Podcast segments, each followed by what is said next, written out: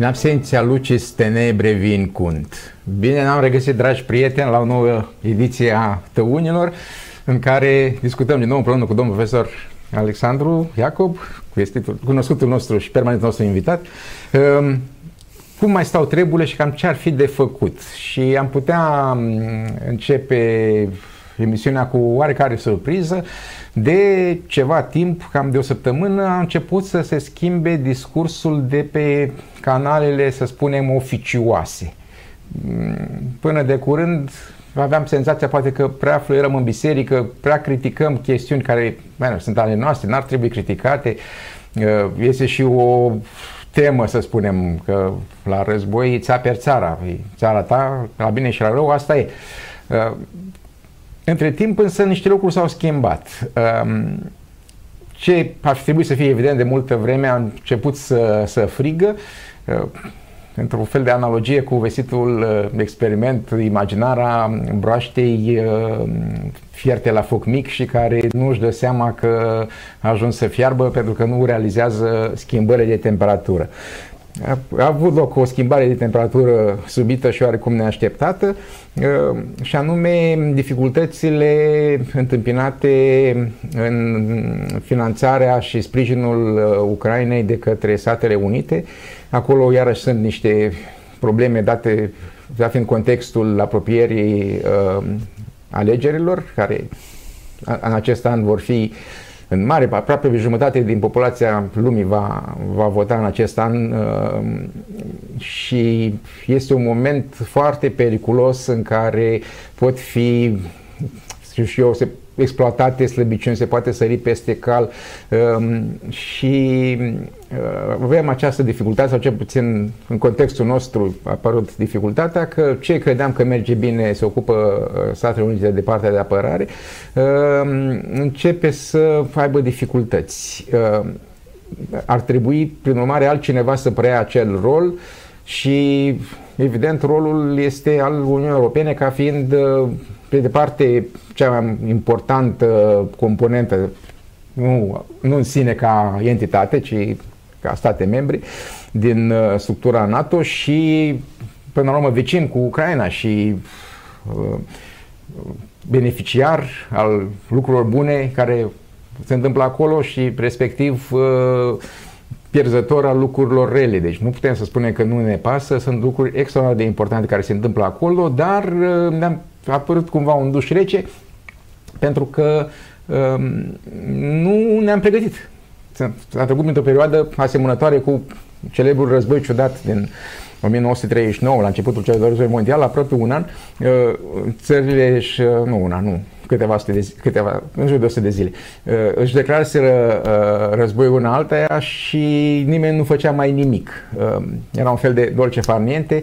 Iată, în conflictul de acum sunt aproape mult peste un an deja, ne apropiem de 2 ani, uh, în care nu s-a făcut ceva semnificativ pentru a ne pregăti de un război în care fatalmente suntem, probabil în speranța că se va termina cumva și vom reveni la timpurile bune. Din păcate, nu e bine să mergi la război sperând că totul va merge bine.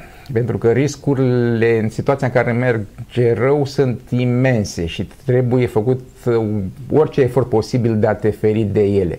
Dar bine că, măcar acum într-al deja la ceas, uh, ne începe să se trezească și Uniunea Europeană și sperăm și noi împreună cu, cu ea și uh, începe măcar să se pună la modul serios problema că ceva trebuie schimbat, ceea ce e un, o schimbare destul de importantă, dat fiindcă până de curând orice critică a politicilor curente era văzută drept uh, putinism, uh, pentru că dacă nu-ți convine aici pleacă în Rusia sau chestiuni genul ăsta, chestii absolut absurde, pentru că uh, nu poți să lupți, să devii, fii puternic uh, fără să-ți cauți vulnerabilitățile și să încerci să le, să le corectezi înainte de a fi exploatate de către inamic.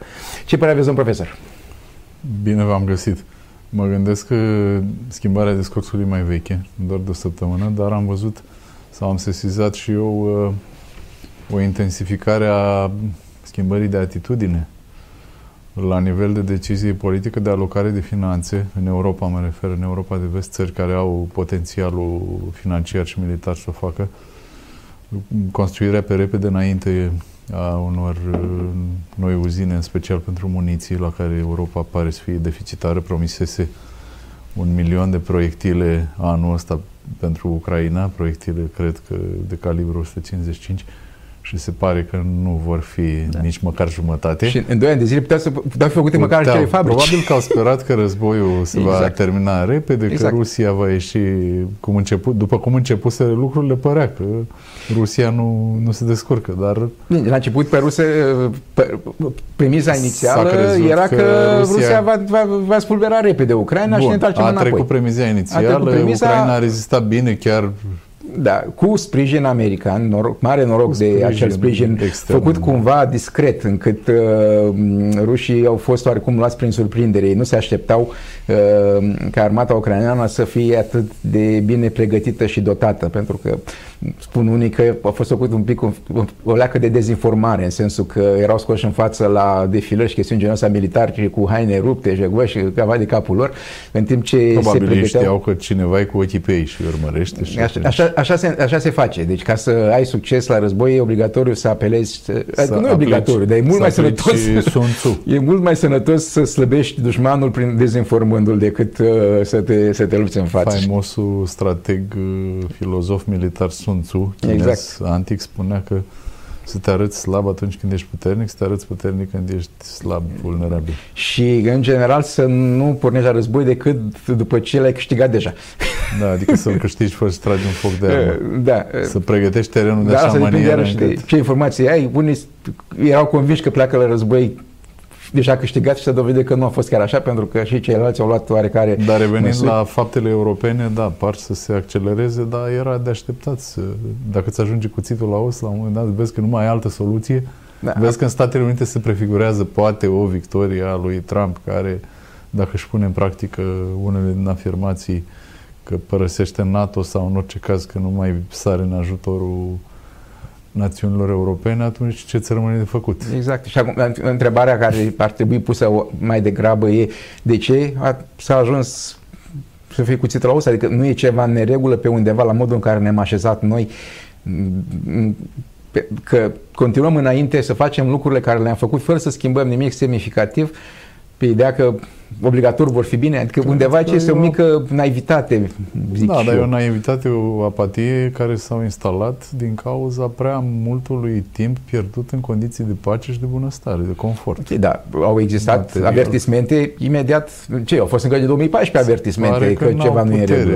Inclusiv, inclusiv Trump data trecută, ține minte uh, cu toții imaginea aceea cu Madame Merkel când stătea uh, cu mâinile în șold fața lui Trump, care Trump îi spunea că nu e bine să, să depinde de, de Rusia, ceva periculos.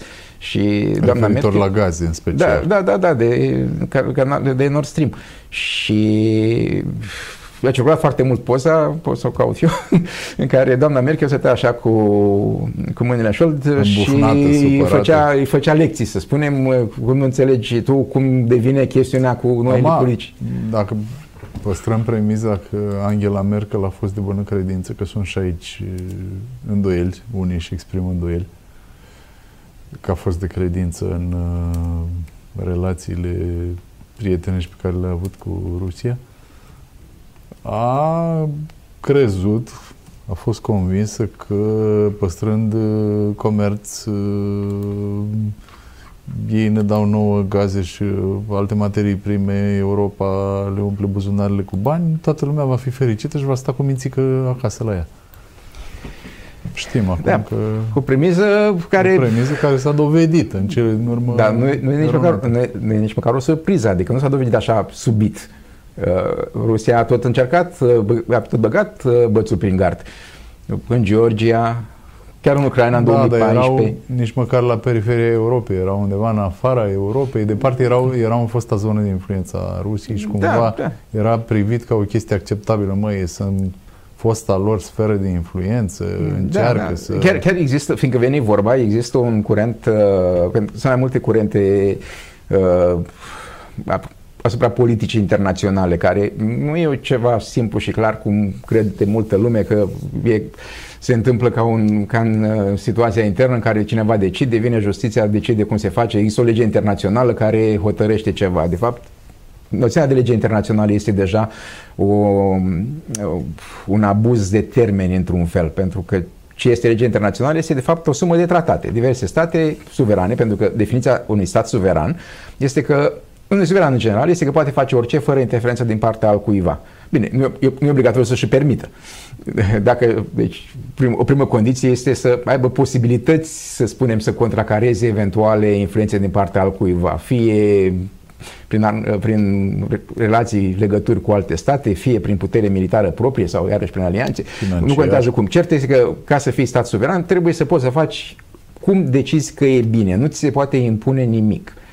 Și asta nu se înțelege și aici are și vina presiei că tot uh, scoate în față marota uh, dreptul internațional. Spune că dreptul internațional spune cu tare sau Tribunalul Internațional cu tare decide cu tare lucru și statul e obligat să, să-l respecte. Nu e chiar obligat, tocmai pentru faptul că e suveran. Există se respectă care se impune multe decizii ale Consiliului de Securitate sau... Bine, Consiliul, uh, Consiliul de Securitate are grijă, să spunem, deci el la un nivel un pic mai înalt pentru că el este organismul care impune. Că presul uh, Planarea Generală 1 e doar un de, organism deliberativ. Se vine, se propun diverse chestiuni și luăm pulsul părerii statelor. Uh, acela, uh, uh deciziile luate în analiza generală nu sunt nici într-un fel obligatorii, sunt și o indicative. Cam asta ar vrea comunitatea internațională din partea ta, dar iarăși statele au atributul să respecte sau nu. Uh, Uh, Consiliul de Securitate are mandat imperativ, în sensul că poate impune lucruri, datorită faptului că uh, el trebuie să aibă grijă, treaba lui să păstreze pacea, nu alte elemente și, și o drepturi și alte chestiuni nu sunt în mandatul lui. Și ia măsurile necesare ca uh, și potrivite să nu se escaladeze la chestiuni catastrofale, cum au fost cele două războaie mondiale. De aceea, uh, membrii permanenți sunt puterile militare, care, uh, puterile nucleare, care au natural, să spunem, uh, posibilitatea să contracareze orice fel de atac prin Cartea Supremă pe care o dețin.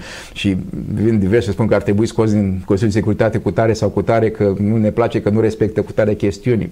Câtă vreme este putere nucleară, chiar e contraproductiv, pentru că n-ai cum să impui ceva.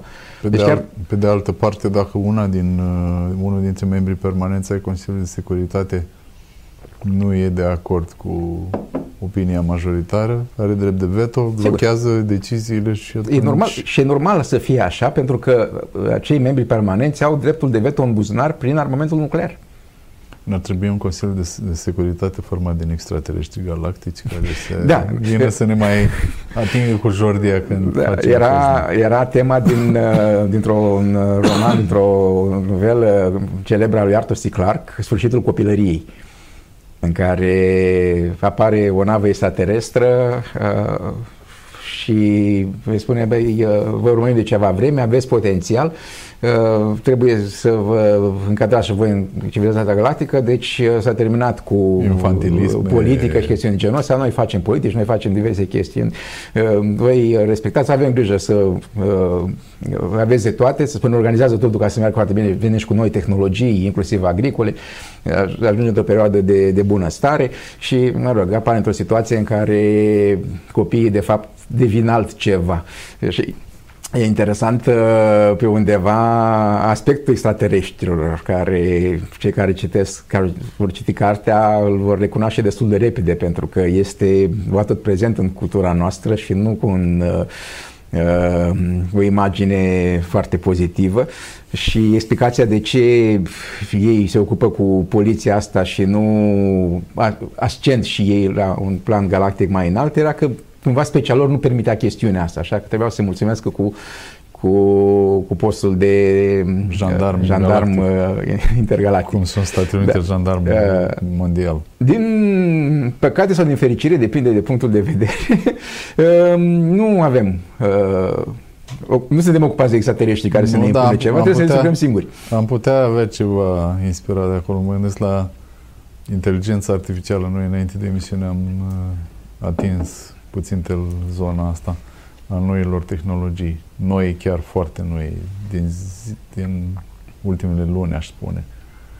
Și și ar putea fi văzută ca o nouă specie dacă se ajunge la inteligență artificială de nivel suprauman cândva, nu da, știm. Dacă, dacă se trece de ce, ce se numește uh, uh că se merge către, o, către, o, uh, către un punct în care viteza va fi așa de mare în care... Singularitatea. Exact. Dacă ajungem la o formă de singularitate Exact. Și după singularitate, deja noi nu mai contăm, inteligența artificială devine practic urmașul nostru da, așa acolo, nu știu dacă poate biologic, civilizațional. Dacă am avea un, uh, un astfel de instrument mai inteligent decât Păi nu mai avem. În momentul în care este mult mai inteligentă și mai puternică decât noi, noi nu mai avem niciun cuvânt de spus. Păi nu ce decide, da, ce decide overlord autonom, dacă o mașinărie păi, face... Cum, câtă vreme e în mâna noastră, n-ar cum să evolueze mai repede decât noi. Deci ca să evolueze... Deja evoluează. Dacă joacă șah sau go mai bine decât cei mai buni oameni, fiind totuși sub controlul Da, dar este totuși controlată. În momentul în care aici e pe riscul, să spunem, singularității. În momentul respectiv, ea poate să se autoperfecționeze atât de rapid încât nu mai putem nici măcar să o controlăm. Nu știm de unde vine inițiativa în ființele vii, conștiința de sine, nu e neapărat să vină la pachet inteligență, capacitate de calcul, de Dar nici nu e nevoie. de inovare, nici, de creativitate. Nici nu e nevoie de conștiință de sine ca să devină ceva excepțional de puternic. Poate fi ceva pur și simplu în regulă automate. E celebrul uh, uh, exemplul uh, agrafelor, paperclips.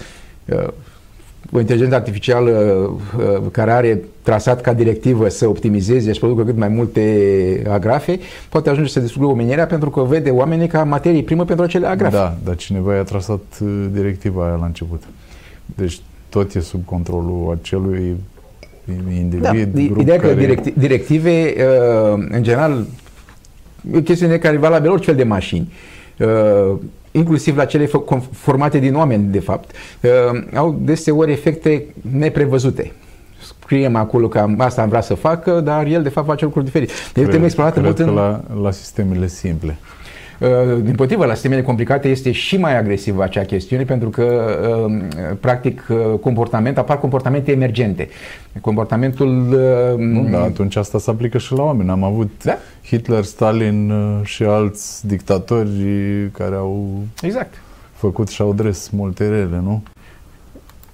Pornind de la chestiuni că, cel puțin în cazul socialismului, era ideea uh, inițială pe care punese Marx era că hai să fie lucru bine, să fie toată lumea frate și uh, să trăim toți fericiți. Și s-a ajuns la extrema diametral opusă pe undeva. Ce vreau să spun cu sistemele complexe? Au și șansa, capacitatea, ca, tocmai pentru că sunt complexe, să înțeleagă riscul derapajelor date de, nu neapărat. de împletirea... Ca să, înțe- ca să înțeleagă riscul ar însemna să aibă obiective, da, să spunem. voie să-mi termin ideea.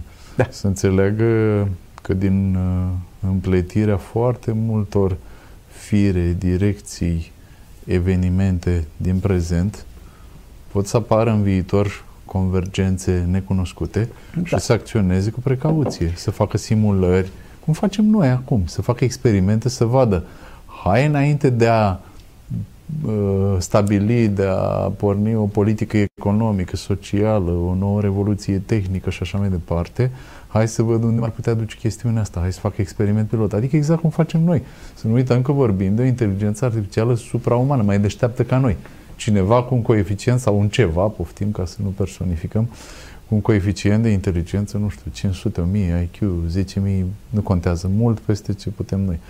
Și atunci ar putea deveni înțeleaptă în felul ăsta. Atâta timp cât nu are motivații interne, intrinseci, să fie destructivă. Aici nu știm cum se naște. Asta spun. Motivația intrinsecă, ea vine din, din conștiință, vine din suferința umană, vine din, din specificul psihicului uman pe care mașinăriile bazate pe siliciu, cupru și ce mai au ele pe acolo, ne, sperăm că nu-l vor avea vreodată și Dar vor rămâne garanta. simple unelte.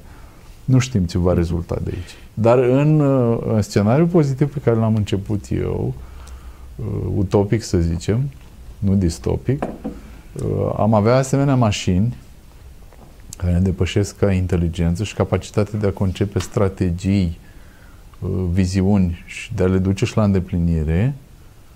Și rămân două variante. Uh, le dăm toată puterea pe mână și le spun, cum era cu extraterestri, de aici am plecat, am spus, probabil nu o să ne întâlnim cu extraterestri prea curând, care să vină să ne tragă de urechi. Și atunci o să spunem să conștientizăm că noi facem prostii ca specie, pentru că încă nu avem capacitatea de a de înțelepciune, nu avem suficientă înțelepciune, să zicem, și atunci transferăm mașinăriilor care ar fi un fel de extraterestri, cumva sunt o altă specie față de noi, non-biologică, altceva decât oameni. Și ar putea fi o variantă. Sigur că multă lume s-ar opune că omenirea și-ar pierde primatul în uh, destinele civilizației ale planetei. Am devenit secundari, chiar dacă tot noi suntem cei care cerem robotului sau inteligenței artificiale să facă cât mai multe agrafe, cât mai ieftin. Dar la un moment dat pot să-i spun, dacă văd cu ea razna, păi stai că nu ți-am cerut asta, oprește-te că faci prea multe agrafe în detrimentul Întrebarea e, mai poți să mai spui? Pentru că dacă ea are... acolo. Da, că s-a întâmplat ea să, diverse atribute, de exemplu, dacă are introdus o să zicem, directivă de autoprotecție, ea să consideră uh, deconectarea, oprirea sau schimbarea sensului ca fiind un atac și care să-l... Uh, de aia spun, cred că aici vorbim de chestii simple, de mecanisme super simple. Are sau nu are, cu on-off i-am dat start, nu mai poate fi oprită. Înseamnă că a fost prost concepută din capul locului. N-ar fi primul, prim, nici prima, nici ultima când concepem prost ceva. Deja mă uit la ce se întâmplă acum cu inteligențele artificiale, la interacțiunea pe care o am personal. Mă pasionează subiectul și interacționez, cred că zilnic, aș putea spune, cu sisteme din astea, uh, sisteme lingvistice. Nu cu roboți, n-am roboți încă. Uh, și le văd foarte nuanțate în răspunsuri sau dacă ai o contradicție cu chat GPT, să zicem, pe care îl folosesc mai des, dar nu-i singurul, Uh, se repliază în uh, discurs sau recunoaște că a greșit în conversație și schimbă direcția. Nu, și... am avut și eu la un moment dat o conversație cu chat GPT, de la 3-5 la vechi, da. Da, da, cu... și, nu, deci, și l-am dus pe toate căile posibile să-și dea seama, nu și-a dat seama că... Da, dar evoluează foarte rapid. Da, niște lucruri evoluează, altele evoluează mult. Cele au observat că versiunile mai noi sunt mai proaste la rezolvat probleme decât versiunile mai vechi. Care versiuni? La ce vă referiți? A fost o discuție la un moment dat, observase că versiuni versiuni, versiuni noi, de iterații noi ale ChatGPT, dacă mai și era vorba de ChatGPT 4, care uh, unele probleme ChatGPT 3 5 le rezolva bine, ChatGPT 4 mai puțin bine, adică lua note mai mici să spunem. Da, am înțeles, și... dar e ceva temporar. Da, nu știu, sunt, sunt care... tot felul de dispute. De exemplu, o dispută este uh, calitatea materialului cu care uh, este el instruit.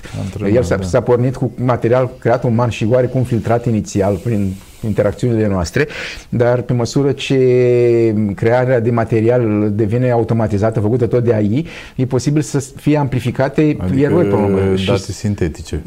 Da, și să se ajungă într-o vesitul uh, uh, termen uh, din IT, GIGO, gunoi intră, gunoi iese. garbage in, garbage out. Cumva e valabil fenomenul ăsta la nivelul întregii civilizații umane, pentru că noi ne aprovizionăm în cunoașterea nouă pe care o construim, pe cunoașterea creată tot de oameni înaintea noastră. Da, adică dar mai avem posibilitatea să, afară, avem posibilitatea să și verificăm, să, să, să verificăm calitatea.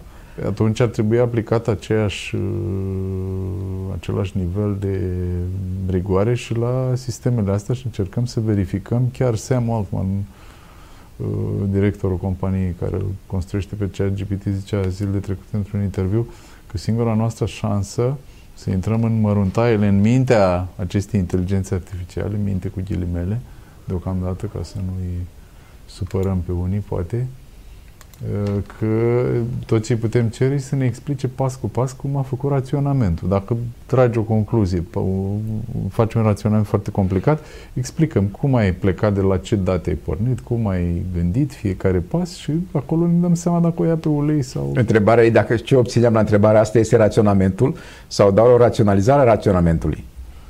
Ar trebui Pentru... să, dacă granularitatea pașilor la care cerem explicații este suficient de mică, ne dăm seama la un moment dat dacă E un raționament autentic sau e un pseudo-raționament? E discutabil dacă ne putem da seama, pentru că aproape orice poate fi raționalizat.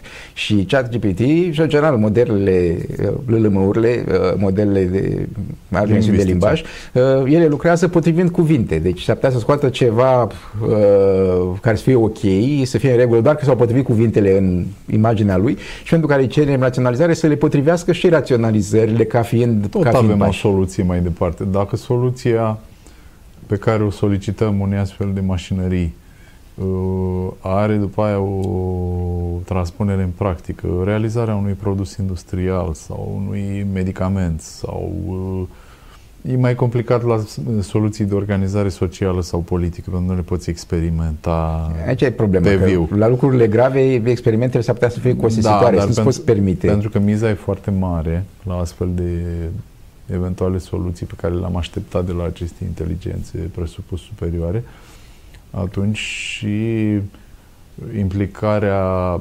elitelor de intelectuali ai societății, ai țării sau ai planetei ar fi la fel de mare, pentru că miza e mare. Adică primim niște soluții de la mașinăriile astea și după aia 2, 3, 5, 10 ani de zile dezbatem între noi pe toate fețele să vedem dacă, dacă acea soluție nu e evidentă sau e radical diferită. Întrebarea dacă nu cumva, toate fețele. Întrebarea dacă nu cumva vedem lucrurile un pic invers. Poate ar trebui să sunăm un pic și să vedem dacă noi chiar dezbatem Adică intelectualii planetei chiar dezbat uh, ce se întâmplă uh, în uh, Care filozof... e alternativa la toate astea? Să stăm pe loc. Să nu, nu mai facem nimic. Nu putem, nu se poate sta pe loc. Și atunci, e, e celebră chestiune, nu poți călca de două ori în același râu. Asta nu înseamnă neapărat că trebuie să mergi obligatoriu într-o anumită direcție. S-ar putea întâmpla păi să găsești o direcție stabil. mai productivă, mai utilă, să spunem. Uh, și să Putem cere ce... mașinii să ne dea 5 scenarii, 5 soluții, 100 de soluții. Hai să le dezbatem, hai să le analizăm, hai să vedem raționamentele din spatele întrebarea, fiecăruia. Întrebarea nu este, este altă facem cale. asta cu mașinile pe care le avem deja?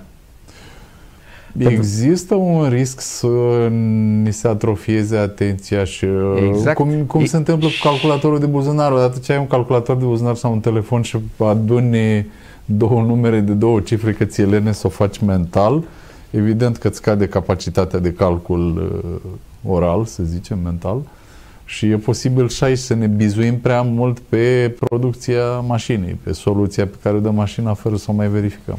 Dar, mă rog, într-o chestiune, chestiune care de obicei nu sunt cu mare risc, dar există domenii cu riscuri majore în care facem același lucru. Observa un filozof, Steven Runciman, observa că, de fapt, ne-am trecut deja de o singularitate și cea mașinilor este următoarea.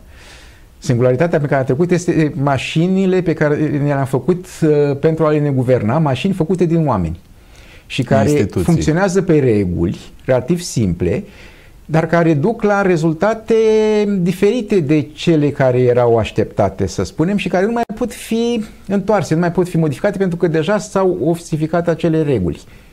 Și uh, savanții planetei și oamenii înțelepți nu s-au să discute, să vadă unde s-a greșit, ce a trebuit schimbat, nici măcar nu se poate pune în discuție deseori, pentru că spune, domnule, uh, suntem bazați pe reguli. Dacă regula spune asta, asta e situația. Poate să, te, poate să moară tot. Păi noi cum am reguli. început conversația de astăzi? Prin uh, dezbaterea, punerea în discuție a unor vași sacre, a unor exact. reguli la nivelul Uniunii Europene. Chestiune, chestiune care nu s-a făcut dacă, decât... Dacă vremurile sunt complicate, lucrurile se arată altfel. Exact. Se, și atunci, se pare că punem în discuție chiar și exact. cele mai deci, osificate deci, reguli. Aici, aici putem vedea pe undeva problema uh, experimentării. Facem niște reguli și vedem cum iese. S-ar putea întâmpla să fie foarte costisitor, s-ar putea întâmpla să fie mai, mai util de discutat mai din timp unde duc de fapt regulile și de observat și criticile, pentru că noi avem o tendință de simplificare a um, ideației, să spunem. Ne luăm o, o idee și încercăm să o ținem cât de pură posibil și ne batem pentru ideea aia chiar dincolo de zona ei de utilitate. Adică în loc să facem acel yin-yang uh, celebru de la chinezi, uh, noi ne separăm pe, pe direcții și ne batem care e direcția bună și s-ar putea să nu fie niciuna Ajungem bună. Ajungem iarăși la compromis, la conceptul exact, de compromis. Exact, ajungem la situația de compromis și greutatea mare este că uh, s-ar putea întâmpla să fie mult mai dificil de dres reguli care sunt deja uh, atât de uh, rigidizate încât uh, simpla lor punere la, sub semnul întrebării uh, este aproape imposibilă Bun, pe undeva. Și cum ieșim din asta? Exact. Cum ieșim din asta, e un exercițiu... Cu mai mult curaj în dezbaterea tuturor ideilor, E- oricât de... Deci, deci odată ar trebui înțepenite ar învățat fi. că lucruri trebuie învățate, adică ar trebui pe undeva să învățăm să dezbatem lucruri uh, și mai puțin convenabile, mai înainte de a ajunge să vin într-o situație de mare risc. Care e valabil orice, inclusiv la dezvoltarea inteligenței artificiale, pentru că vedem o mulțime de, de avertismente, inclusiv din partea celor din, uh, care lucrează în uh, inteligența artificială, care susțin că uh, riscurile, pericolele care le aduc sunt uh, incalculabile aproape, adică ar putea să fie ceva pe față de care orice Da. altceva să fie nesemnificativ. Aș spune potențialul de risc, pentru că nu știm dacă el Exact, vor nu, duce exact, la, nu știm. La risc. Uh, Dezvoltăm chestiuni extraterestri, cum spuneam, uh, cărora nu le putem vedea procesul mental. Ei Nu știm ce gândesc ei. Chiar exista un articol relativ recent care co- sugera că um, uh, chiar chat GPT cumva reușește să conceptualizeze uh, noțiunile, deci nu le mai scoate doar printr-o repetare stocastică, nu e doar o mașină de uh, un sistem de compresie a datelor. De g- găsit următorul cuvânt. Uh, Exact, Cum și fac cumva din telefoanele analiza mobile. textelor lor const- sugerau că cumva a devenit cumva creativ, ceea ce nu e neapărat bine pentru că să- câtă vreme nu știm exact Unde duce ce potențialul exact, de creativitate. Cum, cel, uh, cum se transformă în niște valori, pentru că în momentul în care devin valori, uh, uh, pot întâmpla lucruri, uh, să zicem, sub uh, un, o impresie de normalitate, se pot întâmpla lucruri grave. Asta e scenariul din Terminator în care Mașinile mașini devin inteligente autonome reușesc, și ele, ele, stabilesc discut, ele să- fac în, în prealabil, ele discută între ele și aranjează un sistem, își fac o rețea invizibilă, să spunem, de așa natură că nu mai poate fi nici măcar oprită. Dacă își dă cineva seama că ceva nu e în regulă, scoate din priză calculatorul lui, de fapt datele alea sunt deja duplicate într-o sută de alte lucruri și niciodată nimeni nu poate să oprească tot. Și se poate ajunge în situații în care să pur și simplu să, pierzi, să poți pierde de sub control uh, uh, chestiuni foarte periculoase, mai ales în contextul în care se poate ajunge să asemenea sisteme să controleze și, și o sisteme de armament sau sisteme de energie. Adică Da, și fenomenul ăsta pe care îl uh, menționați, nu știm încotro duce această pseudo-gândire în mașinării inteligente, ce poate fi în, în uh, circuitele lor acolo, dacă e o formă de gândire, dacă ajung la o formă de pseudo-conștiință sau ceva similar, vine în mână în mână și cu altă problemă majoră și anume, sau cel puțin eu așa cred, am convingerea că acest progres nici nu poate fi oprit din motive de competitivitate internațională, pentru că hai să zicem că Europa, care a scos din Parlamentul European recent legislație de ținere sub control a inteligenței artificiale, ia decizia asta, noi europenii, națiunile, cele 27 de țări ale Uniunii Europene, nu vom permite uh, dincolo de nivelul actual uh, dezvoltarea, antrenarea de sisteme de inteligență artificială supraumană. Cine ne garantează că China se oprește, Rusia, Iranul, America, oricine, Exact. alte țări. Și atunci din, din frica asta de inamic că va ajunge primul la unelte inimaginabil de capabile, ești obligat și tu să ții ritmul cu ei. Adică mm, nu dacă, ești neapărat cum- obligat. dacă e un zid acolo la capătul acestei curse, ne ducem cu veselie cu capul în el. E- e- Este, este, Cam de adevăr, toți. este de adevăr posibil, uh, și, dar uh, din păcate Sau de frică mai frân, degrabă. frân, frân, e posibil să poată fi puse și niște frâne. Acum întrebarea este dacă vrem chestiunea asta sau ce anume vin uh, colateral uh, eventual la frână. Pentru că poate face chestiunea, strategia din uh, uh, Battlestar Galactica, adică am mai discutat. Uh, Da. re, re, pur și simplu nu folosim, nu facem rețele, nu folosim inteligența artificială și ne descurcăm cum putem, cu puterile Da, noastre trebuie umane. să cădem de acord toți la nivel Exact. planetar. Ceea ce Nu mie- neapărat la nivel, o zonă. E suficient să scadă unele zone. Da, dar suntem conectați aici pe pământ. Vor veni peste noi după aia. Vor zice, a, ați prefera să rămâneți uh, înapoiați, venim, vă ocupăm, vă dominăm. N-am E, rezolvat nimic. dacă, dacă ești pregătit militar, dacă ai, de exemplu, armament nuclear, e greu să vină să te domine. Nu se știe, n-aș pune pariu. Apropo de armament nuclear, este un uh, filozof, să zicem, expert în domeniul inteligenței artificiale și filozof și etician, cred că îl știți, Elie- Eliezer Yudkovsky, Da, un, un- care a un pic- lansat inclusiv ideea, un pic panicat, radical, după părerea mea. panicat, care a lansat inclusiv uh, ideea că n-ar exclude nici măcar riscul unui, unei apocalipse nucleare ca să oprim uh, inteligența artificială supraumană. Adică să, cineva se decidă că orice țară ar îndrăzni să dezvolte așa ceva, merită atacată cu armament nuclear și făcută zob. Da, se intră în niște scenarii uh, foarte, foarte periculoase și atunci uh, nici întrebarea e la care vreau să ne compli- gândim foarte mult pe direcții pe care nu putem face mari progrese și să ne uităm la lucrurile care putem face progrese. Pentru că Să fim înțelepți, adică să... Cum era Butada? Dăm, Doamne, putere să...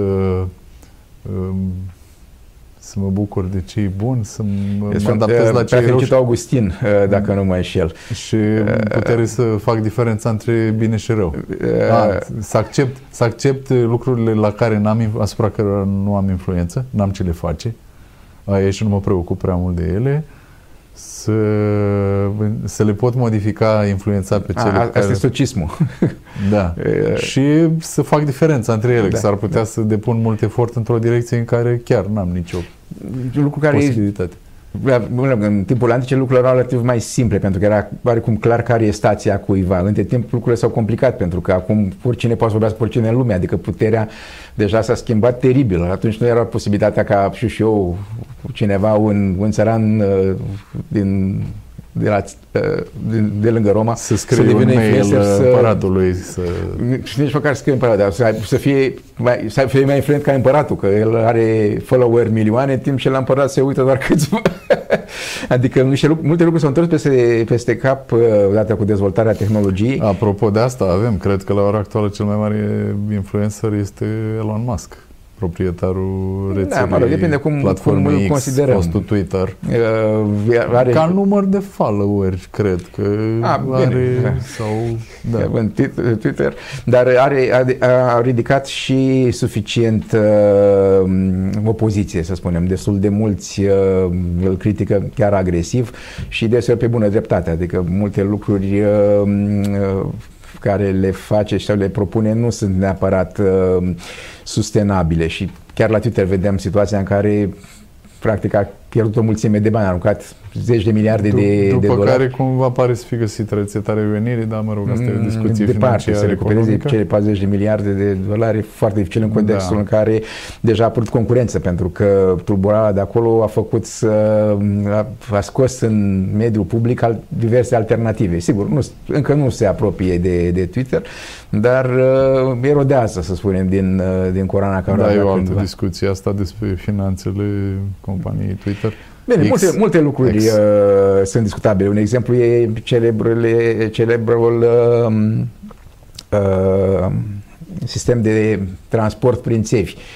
Vine el cu ideea Hyperloop. Exact, cu Hyperloop și care A abandonat-o, cred că a vândut era, era licența. vizibil de la început că era ceva imposibil. Adică imediat au venit inginerii și au făcut socotel. Nu, nu merge, nu, nu are sens. Adică nu poți, chiar dacă ești Elon Musk, să răstorni da, legile da, fizice. antreprenorii în serie, cum este și Elon Musk, un uh, antreprenor serial, uh, vin cu viziuni, cu idei, le încearcă, le abandonează pe cele care nu merg sau fac exit din cele care merg. El Ah, a și bine, din PayPal. Că lume merge liber, și oricine în poate să continuare. fa- facă orice, dar el nici măcar n-a Și fost, dacă- nici măcar nu a fost antreprenor aici. Deci el a doar aruncat o idee, nu a, nu a investit practic deloc în ea, decât așa ceva simbolic, spunând, las că o fac alții și s-au alocat fonduri, probabil chiar, uh, mă rog, nu contează cum, din care nu a ieșit mare lucru pentru că chiar nu prea avea cum să iasă, dar în general așa funcționează capitalul de risc, merge pe ideea, hai să încercăm și lucrurile care toți în general spun că nu merg, că dacă merg, am dat o lovitură. Sau dar de data asta inginerii au găsit niște soluții, chiar și una singură, cu aplicabilitate în altă parte. Adică pe parcursul uh, încercării de da, a pot, soluționa da, o da, chestiune, dez, o dezvoltă tehnologie tehnică, care e utilă altcumva. Apare e posibil să altă Sigur, ca, ca, ca exercițiu de cercetare e o chestiune utilă, dar... Uh, Dai pe bani. Guri, e pe bani mulți și gurile rele zic că uh, apare și un efect negativ a promisiunilor excesive. Blochează construirea a ce se știe deja și gurile rele spun că Elon Musk a avansat ideea respectivă ca să blocheze construirea unei linii de mare viteză între Los Angeles și San Francisco care era discutată la vremea respectivă uh, și el a sabotat, să spunem, a torpedat uh, discuțiile, spunând că nu are sens cu un hiperloop e mult mai eficient. Poate reveni acum, dacă guvernul american găsește banii și uh, consideră că e o prioritate construirea unei linii de tren, cum avem în Europa, da, da, în Europa s-a, s-a, pierdut, s-a pierdut un tren. S-a pierdut un, uh, un, un ritm, un pas. Da, da, adică se putea face cumva, putea exista acum acel tren. Probabil. Și același lucru se întâmplă în multe lucruri foarte, poate mai importante decât uh, liniile ferate, uh, în special energia. Pentru că uh, situația în care ne aflăm, uh, în care Putin are excesiv de multă putere și uh, încep să se întâmple efecte inclusiv la nivel militar, este în mare parte efectul unor uh, decizii foarte proaste luate în domeniul energiei uh, și susținute prin promisiuni de genul tehnologia va veni și va drige cu tare. Va, acea tehnologie veche trebuie desființată pentru că nu e nu, viitorul e în altă parte. Facem, trebuie făcute doar acele lucruri uh, care sigur vor ieși bine, nu sunt încă, dar dacă băgăm destui bani în cercetare, vor fi. Și s-au băgat o mulțime de bani în cercetare și nu sunt competitive acele lucruri și mai rău au fost uh, nu numai că nu s-au dezvoltat lucrurile care știm să le facem, dar au fost și desfințate, distruse, închise uh, generatoare, surse de energie care existau deja și care ar fi trebuit păstrate măcar ca rezervă în caz că dacă nu merge. Era bine să ai centrala la care să-i dea drumul, fie și pe cărbune. Asta e situația. Da, multe progrese și pe piețele financiare, evoluțiile prețurilor crescătoare sau ale economiilor naționale și progrese în tehnică și în știință merg pe traseul ăsta șerpuit către destinație. Adică uh, sunt perioade de entuziasm în care crește ceva, Sigur. sunt perioade de depresie Sigur. în care scade ceva. Dar, Important dar... e uh, desenul general, traiectoria generală. De, de aceea poate e bine de verificat și cine anume împinge traiectoria respectivă și s-ar putea întâmpla să constatăm... Și unii și alții. Fiecare are interese și împinge acolo. Stânga, nu neapărat, nu neapărat. Asta e o chestiune foarte interesantă. Une, multe, multe chestiuni care sunt vândute ca fiind obligatorii, chiar uh, idealuri, cum, uh, cum ar fi inclusiv liberalizarea pieței de energie electrică, uh, dacă sunt luate la bani mărunți, sunt ceva mai mult decât atât, în sensul că sunt sunt efectul mai degrabă a unor eforturi de lobby foarte interesate de niște industrii specifice um, și cărora nu li s-au pus nimeni, pentru că, pe de-o parte, oamenii deștepți uh, nu au început să discute la mod serios, au fost avertismente, au fost mereu, ceva nu e în regulă acolo, uh, dar au fost ascunse sub preș, ăștia sunt de-a lui Marx, de-a lui Putin, de-a cui o fi, nu avem voie, noi mergem către viitorul luminos, iar uh, uh, sursele vechi pur și simplu nu aveau posibilitatea de a susține un lobby echivalent. Pentru că aici e o vulnerabilitate a acestei mașini, să spunem, mașina de guvernare bazată pe uh, sisteme antagonice mergem acolo, lăsăm lobby-urile să se bată în ele și lobby-ul care câștigă uh, dăm în el pentru că ăla e clar mai bun. Pentru că apar niște probleme destul de delicate despre cum anume sunt finanțate acele lobby-uri.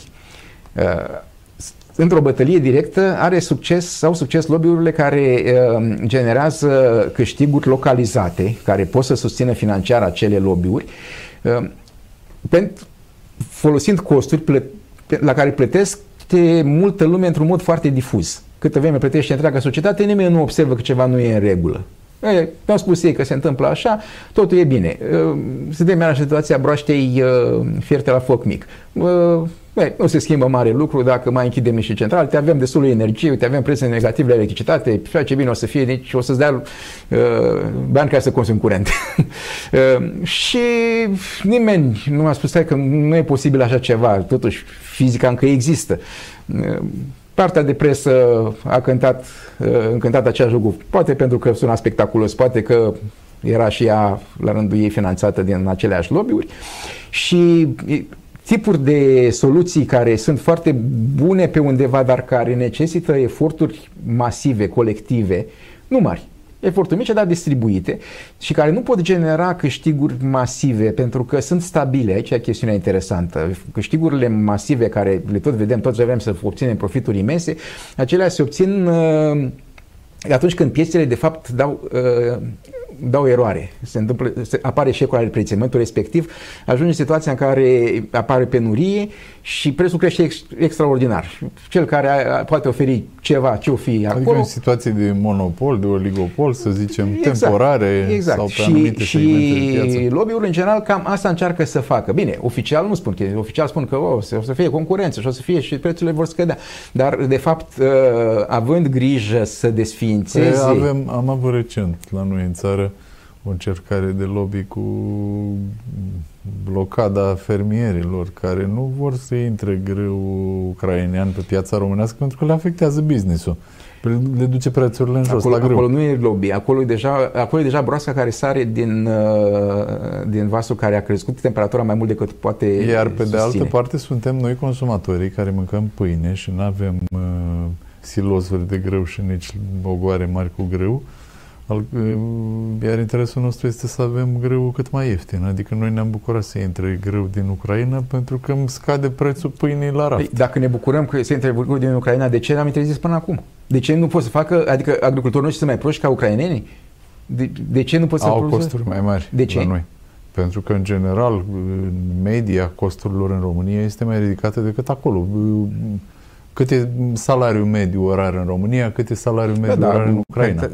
Forța de muncă directă a scăzut foarte mult în agricultură. Acum mai sunt mașinile astea automate care da, da, merg aia roboți. Cât, aia cât a rămas primește salarii de România, nu de Ucraina. Nu, nu mai e un procent. În procent, Ucraina salariul minim pe economie probabil e da, da. 200 de euro pe lună, la noi e dublu. Se lucrează la greblă probabil încă în mare parte. Nu au uh, avantaje tehnologice mecanizare. care sunt mecanizările care Ucraina sunt are mecanizare pe cereale, are, nu stă Adică rău, s-ar putea întâmpla să mai fie acolo și alte elemente. Un, unul din ele fiind, de exemplu, uh, interdicția anumitor tipuri de tehnologii.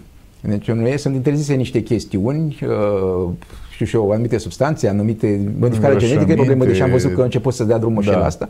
Da. Adică elemente care fac productivitate, productivitatea agricolă să crească foarte mult, sunt controlate bine pe asta undeva. spun, deci pe undeva există o justificare. Adică îi spun așa, noi nu avem condiții identice cu Ucraina Sigur. ca să ne cereți să producem okay. la cost da, identic. Deci, deci cumva uh, am, s-au luat decizia ca noi să acceptăm preț mai mare a alimentelor. Cumva da. Ok, și atunci de ce vrem preț mai mic al alimentelor? Adică undeva nu este Eu ceva... ca cetățean vreau să scot cât mai puțin bani din portofel, nu? Nu vreau să iau okay. pâinea mai Deci asta înseamnă să... că undeva e o fractură între cei care este au decis cum să se facă și cetățeni. Da, este o fractură poate uneori chiar și în sânul aceleași familii, să zicem. Adică un interes îmi poate dicta să Normal, vreau... Logic să am prețuri mai da, ridicate la un produs, dar în același timp sunt consumator de electricitate. Și... De exemplu, am acțiuni la hidroelectric, ca să zic. Și mă bucur când crește profitul hidroelectric. Dar cum crește profitul? Prin prețuri majorate, nu? Și zic, oh, o să am dividende mare anul viitor de la hidroelectrica pentru că s-a scumpit electricitatea. Pe de altă parte, consum și eu electricitate acasă și aș vrea să am factura mică când aprind becul, frigiderul, toate alea, cum ne împac pe astea? N-ar fi trebuit oare, cum într-o familie împac? funcțională cel puțin, uh, aceste și și asperități se reglează oarecum, adică au loc discuții și se hotărăște într-un fel cum face acea familie. Familie fericite, dacă ne uităm la uh, fraza de început a, din Ana Karenina, sunt cam toate cam la fel și trec prin această negociere, să spunem, internă în care se formează o perspectivă a familiei, uh, oarecum coerentă, chiar dacă... Iarăși un compromis, lasă fiecare de la el. Sigur, pe... dar care are loc în prealabil și care este asumat până la urmă. Fiecare spune, domnule, eu aș fi vrut altcumva, dar în familie am decis într-un fel și așa merge. uh, familii disfuncționale în care nu se mai vorbește, atunci fiecare trage în partea lui și ajung până la urmă aproape să se urască între ei și familiile acelea poate nici nu Sau rezistă se, foarte se mult. fracturează la un Da, moment da. dat. Ei, și acum uh, același lucru scalat n-ar trebui să se întâmple același lucru și la nivel de democrație, pentru că teoretic ar trebui să fie mult o democrație. Da, Într-o dar e democrație ar trebui undeva să mult mai complex uh, smiriade de factori, de indivizi până la urmă, de gospodării, Normal. fiecare Bineînțeles. trage în direcția pe sigur, care o sigur că dorește. da, dar, dar uh, ideea uh, democrației, adică uh, motivul pentru care democrația este un uh, sistem de organizare de succes, este obținerea, să spunem, autorității uh, din partea publicului. Cetățenii uh, sunt conștienți că um, participă la luarea deciziilor și, și le asumă, le interiorizează. În momentul în care deciziile vin diferit de cele de care le-ar vedea cetățenii ca fiind uh, interesul lor predominant, sigur, interesele particulare pot să difere într-un sens sau altul, dar se poate face în general o medie. Uh, În momentul în care media respectivă coincide cu cea a deciziilor, totul e bine și lucrurile merg așa, adică lumea nu e interesată neapărat să fie consultată orice mărunțiș, că Și trebuie lucrurile eventual merg se bine. confirmă la votul următor. La... Eventual se confirmă sau nu, dacă, dar în momentul în care lucrurile diferă, să spunem, în momentul respectiv uh, începe să apară o nemulțumire când direcțiile generate de această mașinărie, să spunem, mașinăria regulilor, care e construită din punând regulă peste regulă, că reprezentantul ăsta duce la reprezentantul ăla, care duce și facem o, licție, o linie lungă prin care spunem "Doamne, ce facem noi este democratic, deși este decis într-un alt context presupus, să spunem, low, dar fi că ar fi tehnocratic acel sistem și cumva luăm deciziile așa cum trebuie. Mm, Partea proastă e că uh, dacă ele chiar ar fi, să spunem, așa cum trebuie, atunci ar trebui să fie relativ ușor de convins și restul lumii că așa trebuie. În momentul în care restul lumii nu este convinsă, ceva scârție. Uh, Fie nu s-a depus efortul de a cupla înapoi uh, conducerea de baza democratică, fie ideile respective chiar nu sunt de fapt tehnocratice, ci sunt ideologice, doar vopsite ca fiind uh, tehnocratice, doar sau pentru că... sunt virus injectați din exteriorul sistemului, propagandă, Sau care creează, sau care creează sistem. Nu, nu putem porni că, sau creează apropo de, sistem. de Merkel și de intențiile ei. Nu, Nu părerea mea- știm. Nu, nu, nu ca nu știm. Nu e o idee bună să pornim la ideea că cineva are un, uh, are o, să zicem, vrea să facă rău. Uh, E mai prudent să pornim la ideea că orice defecțiune apare accidental, pentru că nu s-a știut, să spunem. Adică ce, sunt șanse mai mari ca cineva pur și simplu să fie făcut greșit ceva, fără să aibă neapărat intenția respectivă la început, decât te pornești la ideea că uh, sigur face ceva rău, pentru că ducem, uh, partea a doua ducem partea de teoria conspiraționismului, în care tot timpul găsești că ăla face rău, ăla face rău, face rău și atunci nu mai asta om- omorâm poate fi încrederea. o justificare pentru care sistemele sociale, economice, colaborarea în sânul Uniunii Europene nu funcționează ca la carte, pentru că nu neapărat sunt intenții Exact. rele, sunt interese convins- divergente. Pot, pot fi și intenții, dar nu le sunt știi. și intenții Da. rele, dar Se numește probabil lama nu lui Hanlon. predomină. Uh, Lama lui Hanlon ne spune că, domnule, pornim la, cel mai bine este să nu presupui din prealabil interese, pornești la ideea că poate intențiile au fost bune, hai să vedem ce s-a greșit, pentru că dacă ajungem să determinăm că ceva este greșit și găsim eroarea, contează mai puțin să găsim exact cine a greșit și de ce a greșit. Poate să fie Să interesant și căutăm știu. vinovății, e mai puțin important să căutăm vinovății decât să rezolvăm problema. Exact, să căutăm Să găsim rădăcinile problemei și soluții eventual. Deseori s-ar putea să fie chestiuni uh, care să care converg, să spunem. Adică câteodată, cum e cazul cu, cu energia din Europa, pentru că uh, criza care s-a ajuns, s-a ajuns pentru că Europa nu și-a dezvoltat sursele de energie stabilă. Uh, Au convers două direcții, să spunem, complet diferite. Una, uh, ideea să, sp- că ar trebui să lăsăm lucrurile să fie făcute de cât mai natural posibil, să intervină omul cât mai puțin și s- să lăsăm natura să, să genereze cam tot ce ne trebuie. O idee frumoasă, dar care nu funcționează în practică. Cu 8 miliarde de locuitori, natura nu ne mai hrănește așa ușor. Exact. Uh, și secundar, să spunem, există și varianta producătorilor de, de energie care uh, sunt foarte bucuroși să scadă competiția pe acest domeniu. În momentul în care scade competiția, crește prețul. Și evident, profit mai mare. Monopol. Da, sau, sau mă rog, sau oligopol. Uh, plus, uh, mai e mică mare problemă legată de uh, convingerea că piața liberă va oferi orice. Uh, tu ai nevoie, piața liberă va, va face. Va regla. Va regla. Nu funcționează așa, din păcate. Uh, alte zone și văd și de interesele lor. Un exemplu vedem chiar acum cu uh, oprirea dezvoltărilor uh, construirii de terminale de gaz, petro, uh, gaz natural lichefiat de americani. Uh, Europa...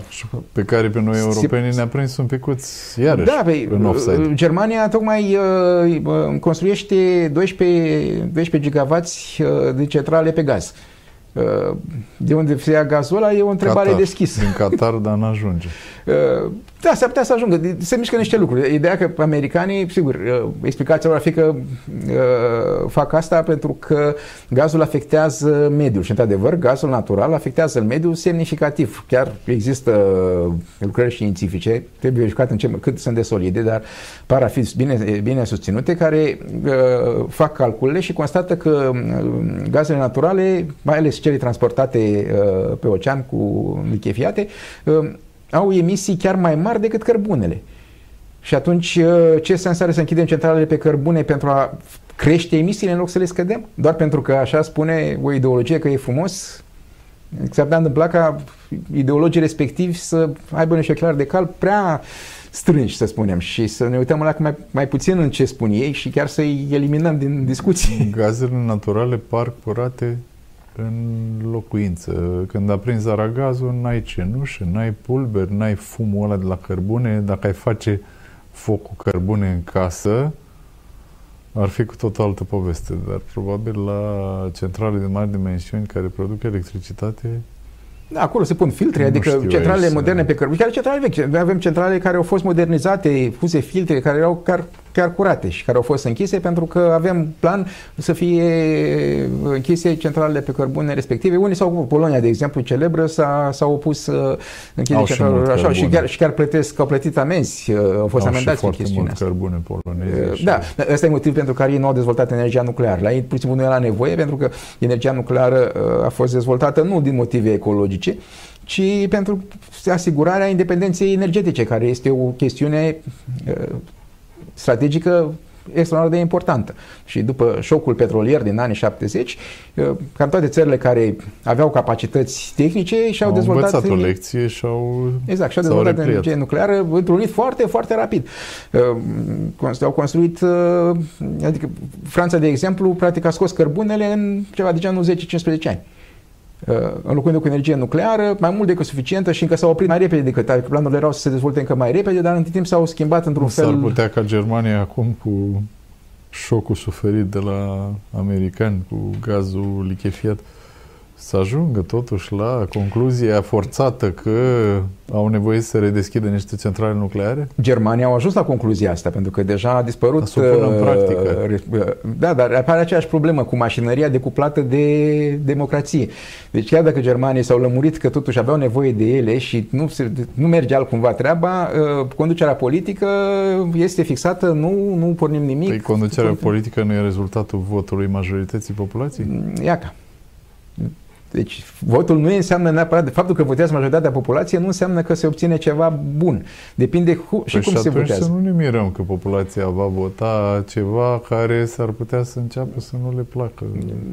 Unora e o chestiune foarte Bruxelles. delicată. Este. Aici e chestiunea. Deci, este. Uh, dacă ne uităm la ce dorește lumea, în condiții în care acea dorință este decuplată de putință până la urmă, pentru că nu explică nimeni, ceva, s-ar putea să ajungă la niște lucruri relativ periculoase.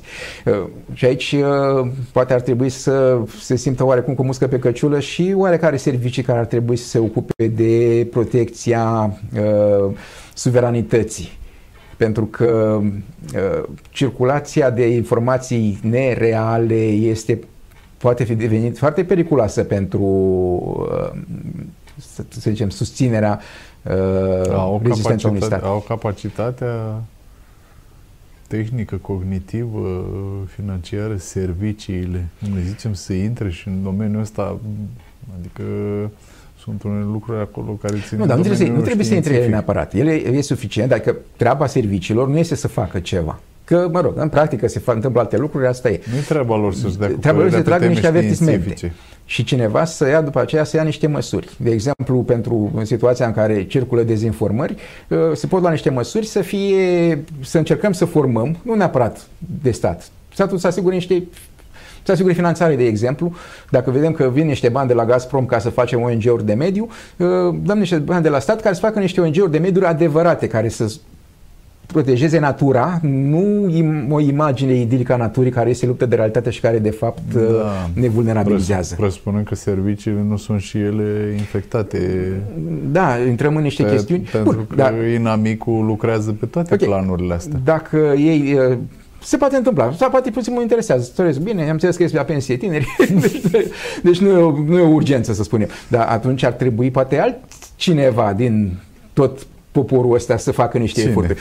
Și se întâmplă, au început să se întâmple, dar târziu și destul de, de puțin vizibil, dar au început să, să se întâmple lucruri. De exemplu, în, în vest au început să unească ONG-uri de mediu reale, se spune, care chiar luptă pentru mediu. S-a format o federație, se numește We Planet, inițial se, se numea Replanet, dar au apărut niște probleme de copyright și s-au redenumit care promovează soluții tehnologice pentru problemele de mediu existente, observând că soluțiile naturiste promovate până acum uh, mai degrabă deteriorează mediul. Atât direct prin faptul că uh, scoțând surse curate și culmea că ajunge cărbunele să, să fie aproape curat comparativ cu altceva care e reprezentat ca fiind curat. Lucru destul de interesant multe chestiuni prezentate ca fiind verzi, de fapt nu sunt chiar așa de verzi, ba chiar s-ar putea întâmpla mai mult să, mai mult să încurce pe termen lung. Uh, atât direct cât și prin vulnerabilități, pentru că dacă faptul că nu poți rezista unui atac duce la un război, deja partea de mediu e deja complet secundară în acel moment.